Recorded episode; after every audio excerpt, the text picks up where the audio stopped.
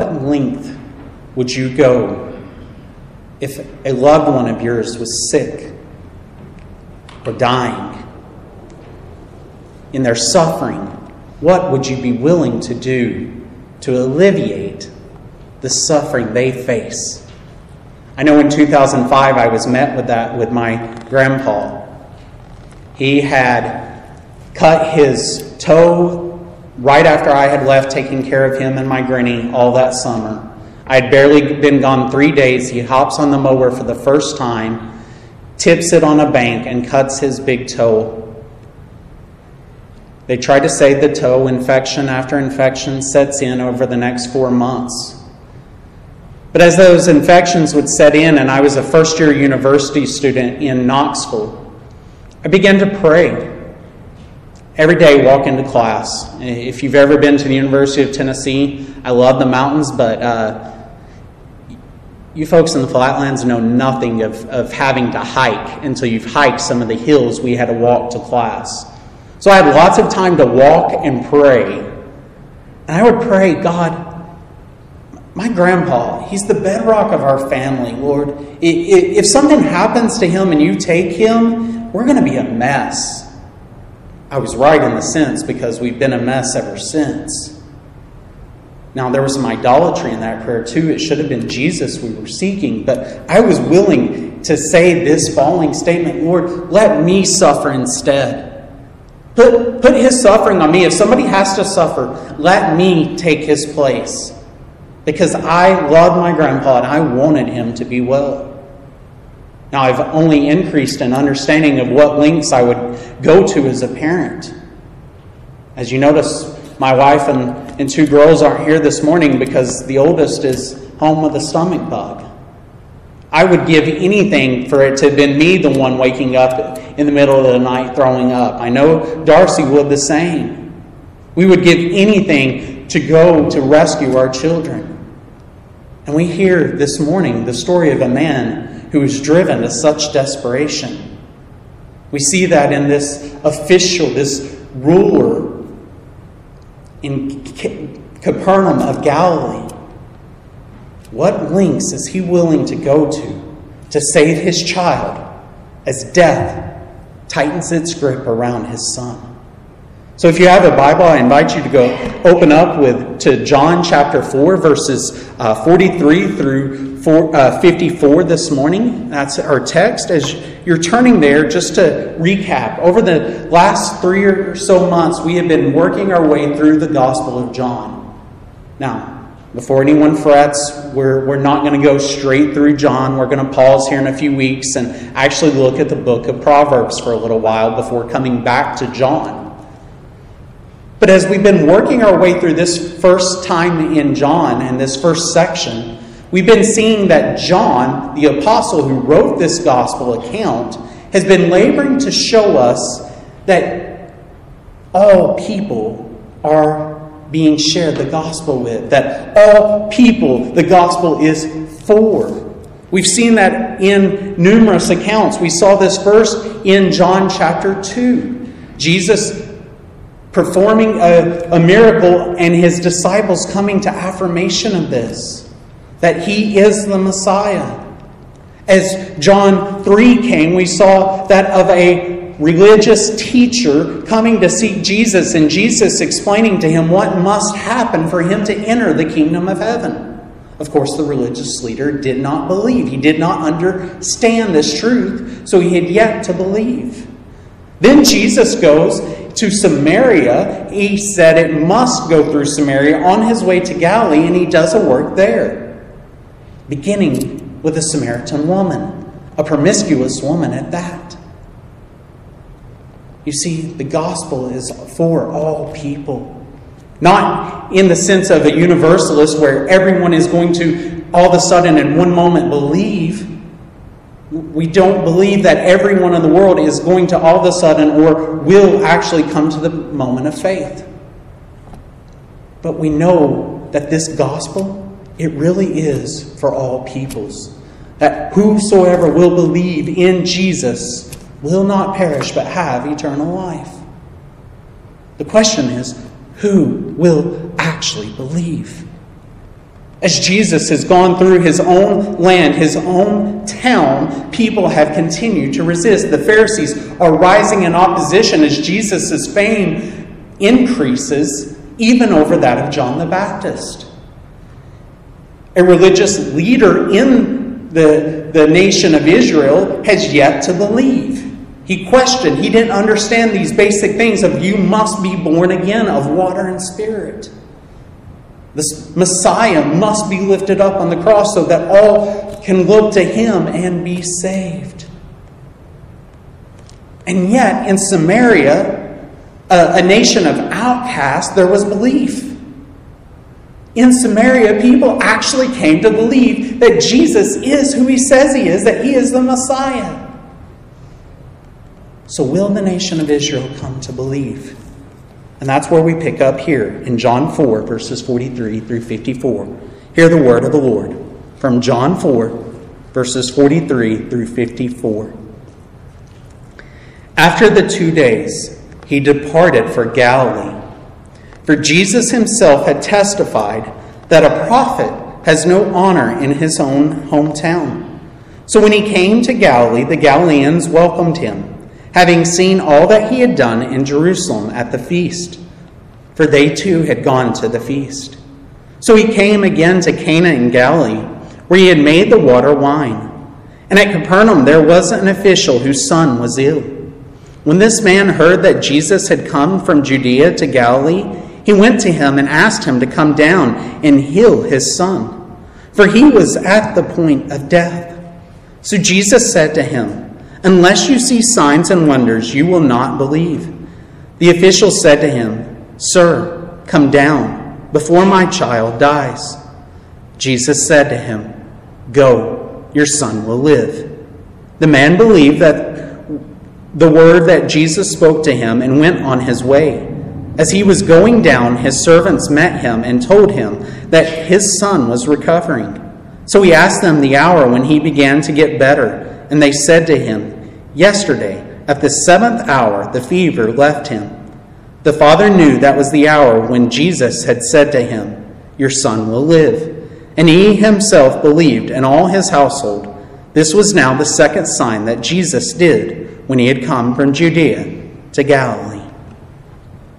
Such an interesting section of text, and yet it reveals much to us about what it means to believe. And here's what I think is the main idea of this text, and if I'm doing this whole preaching thing rightly, the main idea of this sermon. Don't just marvel at the signs and wonders of Jesus. Let them drive you to believe that Jesus is the Son of God who came to save us. Let me repeat that, and it's on the screen there. Don't just marvel at the signs and wonders of Jesus. Let them drive you to believe that Jesus is the Son of God who came to save us. Now, that's a lot to unpack, and we will, Lord willing, do that, but we're going to do so in two points. Point number one marveling isn't honoring. Marveling isn't honoring. Point number two honoring is believing. Honoring is believing. Let's look at point number one marveling isn't honoring. Verse 43 and 44 again. After the two days, he departed for Galilee. For Jesus himself had testified that a prophet has no honor in his own hometown. You'll see there in verse 44, if you have a Bible like mine, in the sense uh, it's bracketed off. What, what John the Apostle's doing here is he's giving his own interpretation or his own commentary account here of saying, like, okay, Jesus didn't say this, but I remember this through Jesus' teaching, and I think it's important for you as readers to know right here. Jesus thought that prophets have no honor in his hometown or his own country if you're using an NIV or Christian Standard Bible, which I think is actually a better understanding of this. But why? What, what is being emphasized here? What does it mean that a prophet has no honor in their own hometown? Well, because after speaking to the Samaritans and bearing fruit and seeing the harvest begin to be collected in, the, the sower and the reaper taking in harvest and rejoicing with the Samaritans, Jesus now enters back into Israel proper, into the land of Galilee, where he has no honor. He has no honor here amongst his own people. No one has yet to believe him.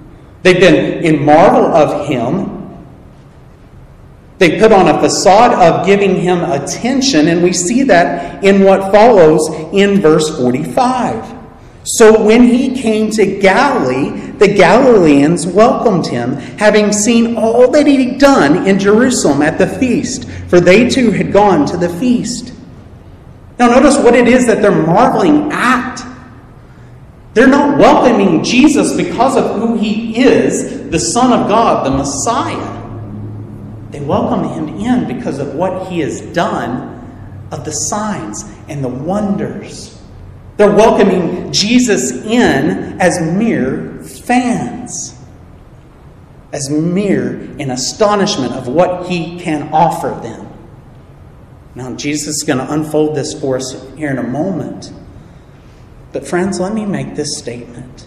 It's easy to be fans of Jesus because it requires nothing of us. It's easy to be fans of Jesus because it requires nothing of us. These fans of Jesus that stood back and marveled could come and request and seek something from Jesus, but not give anything of themselves, not be forced to change what they thought or how they lived. So they marveled as nothing more than fans. But look at how this goes. Jesus, in this fanfare, he has not been pleased. Hold your place with me there in chapter 4 and turn back to John 2, uh, John chapter 2, verses 23 through 25.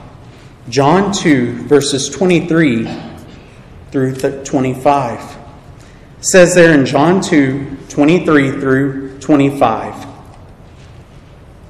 Now, when he was in Jerusalem at the Passover feast, Many believed in his name when they saw the signs that he was doing. But Jesus, on his part, did not entrust himself to them because he knew all people and needed no one to bear witness about man, for he himself knew what was in man. Jesus is not honored by this fanfare. He is not honored by those who simply believe in his name because of the signs he's done. He wants them to believe in him because of who he is. They want, he wants the signs to verify his identity and that they may come to the place of testifying this is the Son of God. This is the one who came to take away the sins of the world.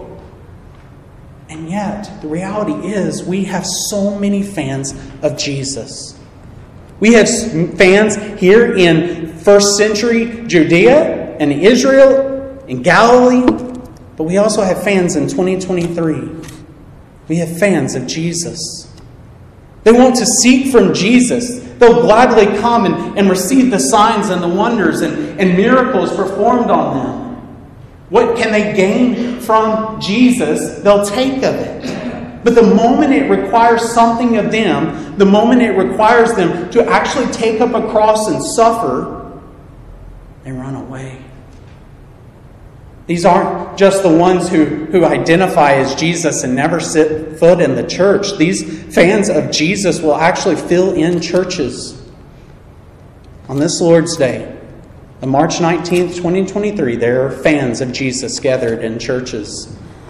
These fans will actually give, they'll actually serve with their time, they'll actually stand and sing these fans of Jesus will look as if they're actually worshiping Jesus. But here's the, the staunch distinction here fans, it's about them and what they can get from it. Fans who, the moment it doesn't go that way, their way, the moment things seems to be a little rocky, they begin to, to grumble and complain because they think worship's about them. They're the ones who are offended when you don't sing their favorite songs that morning. Their fans are the ones that are more concerned about how they're moved by the beat of the music than they are the truth exalted about Christ. Those are fans of Jesus. Friends, for far too long, we've had more fans of Jesus than we have followers of Jesus. We need to see that there is a staunch difference. Jesus isn't pleased, he's not honored by fanfare. He doesn't want you as a fan cheering him on as a cheerleader. He wants our full obedience. He wants our full trust in him and him alone. But too many of us are like fans of sports teams. Tennessee fans, yes, I, am going to go there. Tennessee fans are some of the, the best and worst fans of all time. And it, I, I, promise I'm running to the gospel here. Fans uh, of the University of Tennessee are so great that when they speak, they'll stop a coaching hire in a heartbeat. Back in 2017, uh, the, the University of Tennessee was pursuing to hire Greg Schiano. Greg Schiano was a coach now. He's the head coach of Rutgers. But Greg Schiano was tied to the scandal that happened with Penn State under Joe Paterno. Tennessee fans said no.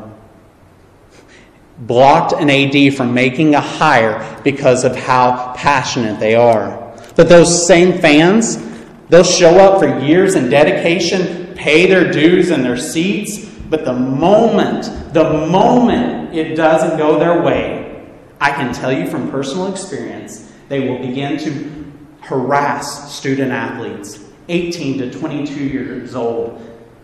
There's times we've come back from a road trip and we, we on the University of Tennessee have what's known as the rock. It's a large, large rock bigger than our screen. People will paint it in excitement and good news most of the time. But after games, there was times we would come back and a player's phone number for harassment was on it. And me and my colleagues would have to go out and cover it up because of the ignorance of fandom. Because they thought the player didn't play up to how they thought he should. You see, this is what fans of Jesus do. They're, they're more concerned about what they got out of it and their expectations than what Jesus has actually ever said. Don't be fans of Jesus. Don't be fans. And again, we see Jesus begin to unfold this aspect of he does not want fanfare. Look at verses 46 and 47. So he came again to Cana in Galilee, where he had made the water wine. And at Capernaum, where was there was an official whose son was ill. When this man heard that Jesus had come from Judea to Galilee, he went to him and asked him to come down and heal his son, for he was at the point of death. We see here a desperate father going to great lengths to come and find a solution for his dying son. But let it be noted that Jesus was not most likely the first person this official went to, this potential royal official. He probably sought the best doctors in the land to heal his son, and they weren't able. He probably sought all sorts of, of herbal remedies that may have cured this type of thing in the land, and it didn't work. Jesus was probably the last person in the world this royal official came to to seek to heal his son. But nonetheless, he was brought to, to the point of needing to make this 15 to 20 minute mile trek from Capernaum to Cana to ask Jesus to heal him, hearing that he was there. He was willing to do whatever necessary to heal his son. But how does Jesus respond to this request? To this request of this official in healing his son? Verse 48. So Jesus said to him, Unless you see signs and wonders, you will not believe. Unless you see signs and wonders, you will not believe. Now, it says you there. Again, if you've got an NIV or a Christian Standard Bible, I, I love the way they actually translate this section of text because they grasp this better. It says something like people or, or the, the whole of it. The you here is plural. It's meant to not be just addressed at the royal official, it's addressed at the whole of the people there, of the Israelites, those of Galilee. It's saying, you all, you Jews, are not going to believe unless you see signs and wonders. He's calling them out that their hearts are so hardened that apart from this, they're not going to believe. This is the only means for them to awaken to the point of belief. Friends, let me tell you something about signs and wonders. Maybe someone in here, or maybe someone you know as you do evangelism with, is going to tell you if I only got a sign, I would believe in Jesus. If I only had a sign to show me that He's real and true, I would believe. If that is you, dear friend, if that is someone you know, they could see a hundred signs and would never believe. Because they are being shown, first and foremost, signs right here in John's gospel account that Jesus is who he said he was, that he had the power to speak but a word and to heal the sick, to release the grip of death from them. They saw and have heard the signs of the resurrected Jesus, that he rose and ascended. Friends, that is the sign we need most. We need to see that Jesus is who he says he is, and the very fact that his eyewitnesses were willing to die for that proclamation should tell us all the sign we need. If Jesus' disciples and, and followers simply thought okay, this is a great hoax idea. Guess what? The moment persecution sets in, they're going to run. They're going to say, oh, okay, we were just kidding. Jesus didn't ride from the dead. We don't want to die. Why would they be willing to suffer and die? Because they truly believed it. Friends, you need no more sign than that. Let the truths of Christian past and history, let the truths found in the gospel be the sign we need. But the problem is, again, we keep saying we need signs without believing because of a hardened heart. We need to see the reality is that if we do not have a new heart, if we do are not born again, we will not believe no matter how many signs. And the reality is, if we remain in that unbelief, we will perish to an eternity of hell, of eternal torment and torture where there is no ceasing, there is no comfort, there is no hope. That's what unbelief does. You can be the biggest fan of Jesus all you want, but if you continue just in fanfare without belief, you have no salvation. You need Jesus and need to actually come to the point of belief today while there is still time. Because let it be known, you may think you have time, but notice it's a son, a child who the Father seeks life for, healing for. A father was at the potential reality of maybe having to bury a son you may think you have time and maybe I'll deal with that when I'm old. There is no time like the present because tomorrow is not guaranteed. See the urgency of the need to believe in Jesus. Keep being a fan of Jesus, and it will not change anything. Honoring does not come through fanfare, honoring comes through believing. And that's where we turn in our second point this morning.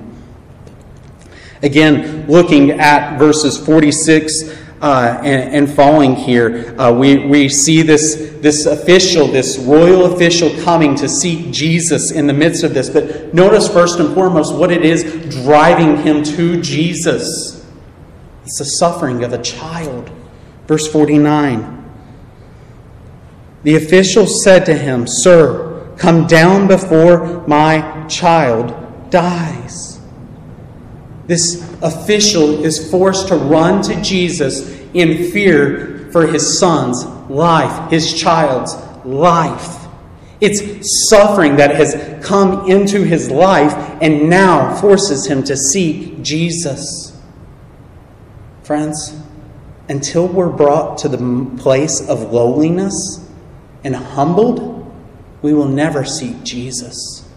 Because we're going to pursue other things thinking we somehow can find our hope and our satisfaction in them. When things are well, we think we can stand on our own two feet. Or even worse, the ungodly statement, pull ourselves up by our bootstraps. Until we're knocked so far down that not even we can stand. That's what is happening here in the midst of this suffering. That a man is being brought, one who has probably every resource at his ends. Again, it's most likely that this is a royal official high up, so he's got money, he's got status, he knows all the right people to get healing, and he can't. He's brought to the place of needing to run to Jesus. That's what he's being faced with. Suffering brings us to the place of humility and seeing our need in Jesus. Proverbs 18:12 makes the statement, "Before destruction a man's heart is haughty, but humility comes before honor." Let me repeat that. Proverbs 18:12. Before destruction, a man's heart is haughty, but humility comes before honor. Suffering is something that works to humble us, to take away the haughtiness, the proudness, the boastfulness, the arrogance, and brings us to humility so that we can then rightly honor Jesus. Friends, we have members right now who are facing various hard circumstances. We have known people, and maybe we in our own lives have faced incredible suffering, hardships that we don't even like to tell others about. That suffering is not in vanity. The Lord uses suffering to draw us near to Himself, to strengthen us, to sustain us, to grow us. I love what J.C. Ryle writes in his expository commentary.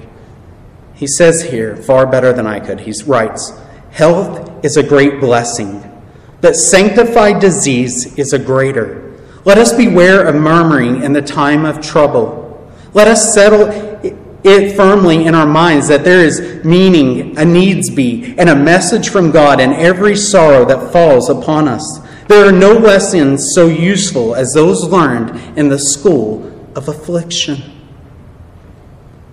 Friends, brothers, sisters in Christ, let us embrace suffering because in suffering we are brought nearer to God in dependence upon Him alone. If all was well with us, we would never be forced to get on our knees and cry out to God in utter dependence. Maybe whatever you're facing right now, or beloved ones are facing, maybe it's for the sake of humbling you or your friend so that they cast themselves even more on you. This is true of believers as much as it is of unbelievers. It's in suffering that we grow in godliness. We're forced to realize our weakness and our need to depend on Jesus alone. Think of how many times we say, Lord, I know I need to be given more to prayer. And we don't. All's going well, we forget it, we don't make time for it. what does suffering do? It forces us to our knees. It forces us to cry out to God more fervently, more persistent than we've ever done before. It makes us realize we can't, in our own strength, stand. Suffering, when it works, it's breaking us and say, okay, Lord, I don't have the strength to bear this. I don't have the strength to carry this on my own shoulders. Run to God in the midst of suffering and see how that He is going to use this for your ultimate good. Yes, it's painful in the moment. It's painful like discipline. But it's for your good because God wants you to be dependent upon Him and Him alone because we need to be dependent upon Him. Because when we're dependent upon ourselves, friends, that's when we seek the things of the flesh and the world. When we're dependent on self, we begin to think, you know, I, I, can do things, I, I think this is sufficient way to do things, so maybe I'll just go and, and give in to sexual promiscuity, like the Samaritan woman. Or maybe I, I really don't like this person, you know, I, I'm good enough here, maybe I'm going to trash talk this individual, this neighbor, lie about them. You know, just a white lie. You see what self dependence does? We depend upon self and, and we run to sin. Suffering brings us to the knees where our only hope is Jesus. Parents, whether you're a new parent with young kids like myself, or your kids are all grown up and you're raising grandkids or great grandkids, don't teach your children to be dependent upon you. Even in sickness, we'll go to great lengths to care for them. But we cannot be their hope in the midst of great suffering. We can be by their side, we can hold their hand, we can pray with them, but they need that dependence upon the Lord. Teach the children in your life to depend upon the Lord, the triune God, far more than you do yourself. Don't have children that are dependent on you for everything. Help them to see their dependence and their need of dependence on God. Continuing to see this, we see also that this suffering leads to belief. It leads to an awakening. Verse 50 Jesus said to him, Go, your son will live. The man believed the word that Jesus spoke to him and went on his way. The man had persisted in asking Jesus to come and to heal his son.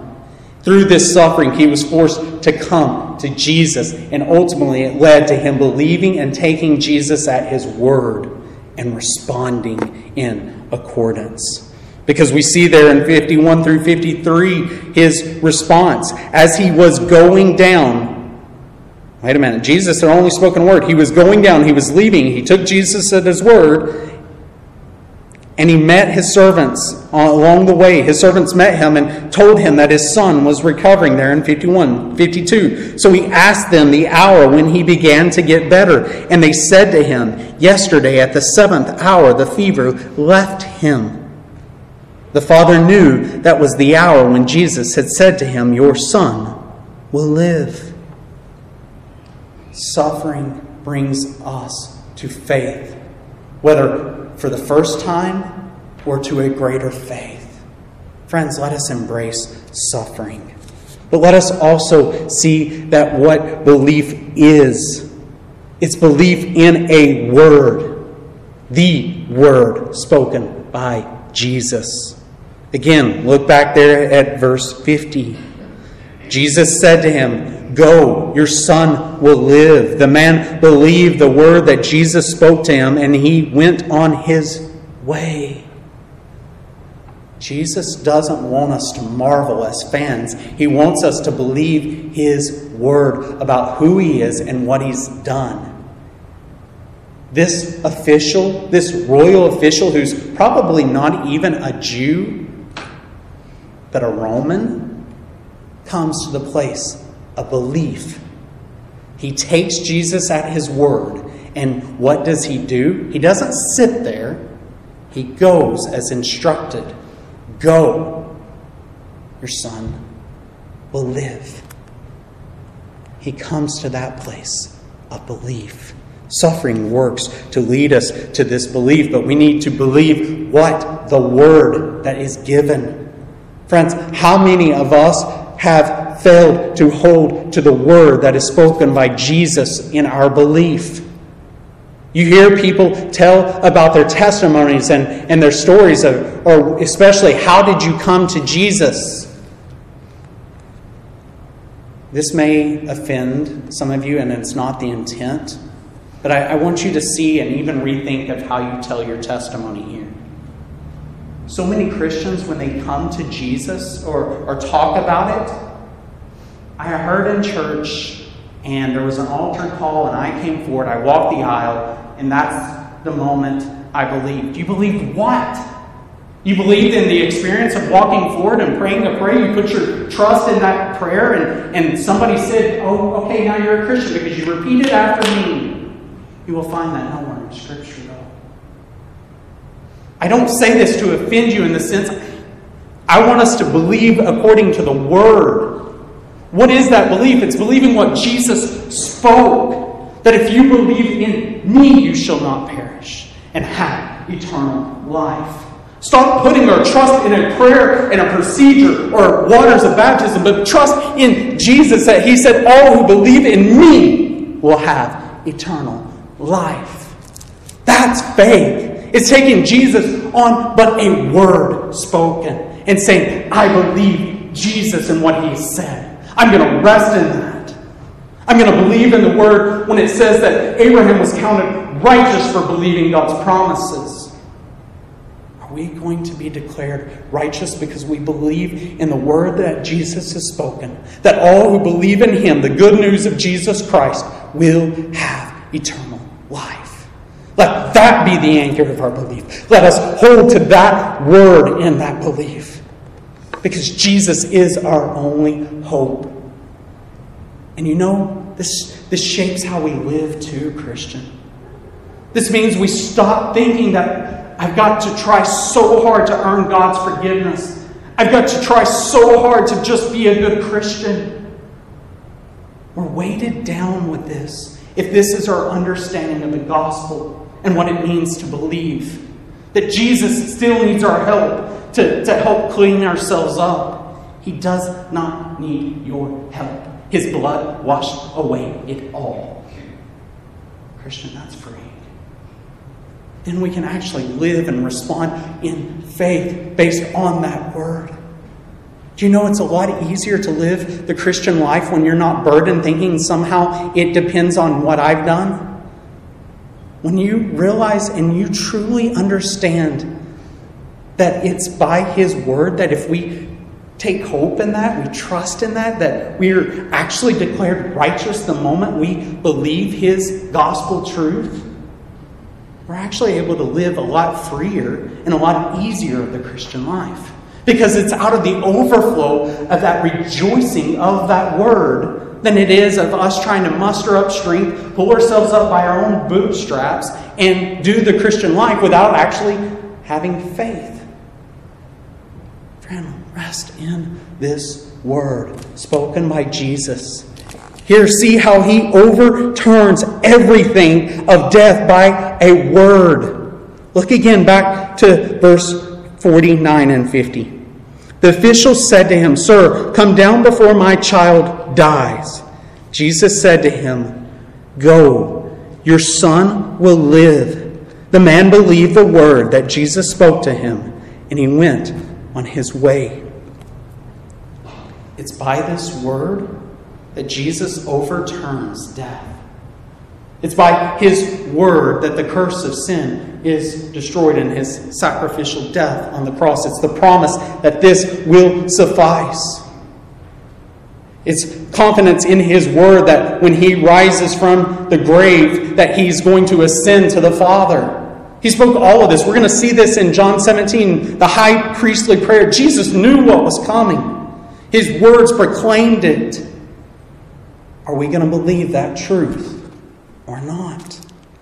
Are we going to rest in that truth of a word, that the word is what overturns death and the curse of sin? Or are we going to keep trying to do things our own way as little fans of Jesus, thinking it's about us somehow? Jesus came to live, to die, to save us. He pursued us, yes. But it was not to make our names great, it was to make His. So that we may marvel at what the triune God has done, and we may believe God at His word and be counted righteousness or righteous because of that belief. Friend, your salvation rests in that. But also notice that because of that, because of that belief in the Word, it doesn't remain and just keep you still where you're at. It increases. That faith is going to grow if we rightly are believing Jesus and honoring Jesus. That belief is going to increase in multiple ways. Look at verse 53. The father knew that the hour that was the hour when Jesus had said to him, Your son will live. And he himself believed, and all his household. First, the father himself believed. Wait a minute, said didn't the father already believe the word? Yes. But his heart was strengthened in faith, even as he heard that this was the very hour his son was healed when Jesus spoke. That the father, that Jesus from afar had spoken a word, his son was immediately healed from a distance it strengthened his faith. He grew in that faith. He was encouraged by it. Faith doesn't just happen once, it continues to increase if we rightly believe Jesus. That word does a work in us, but it also spreads. It says, and his household. As the man, the official, went to tell his home of all that happened and how this all came about, they believed too. His household being that of his wife and his son and any servants within the house. They came to believe because of the testimony of this man of what had just taken place. Others come to believe. This belief increases, it grows in us when we rightly believe. Friends, this is how we honor Jesus. This is what brings him honor. Don't let us be like many Israelites in the day that missed what it meant to honor the Messiah King as he came. It wasn't to put him to the test. It wasn't for him to uh, meet their expectations. It was for him to fulfill God's word in redeeming mankind. Believe that word, rest in that word and see even the signs are meant to draw us to belief. Verse 54. This was now the second sign that Jesus did when he had come from Judea to Galilee. Jesus now had twice come into Galilee and performed signs. One that led his disciples to a, a confirmation of who he was by turning water to wine. And now of this royal official in the healing of his son, but by a word. Yes, some of us may need that sign, but it's not to just simply cause us to be fans, but to lead us to belief. Belief that Jesus is the Son of God who came to take away the sin of the world. Will you make sure that's what you're resting in, Christian? And will you allow your suffering to be a part of strengthening that belief and that faith? Let's pray. Heavenly Father, Lord, we thank you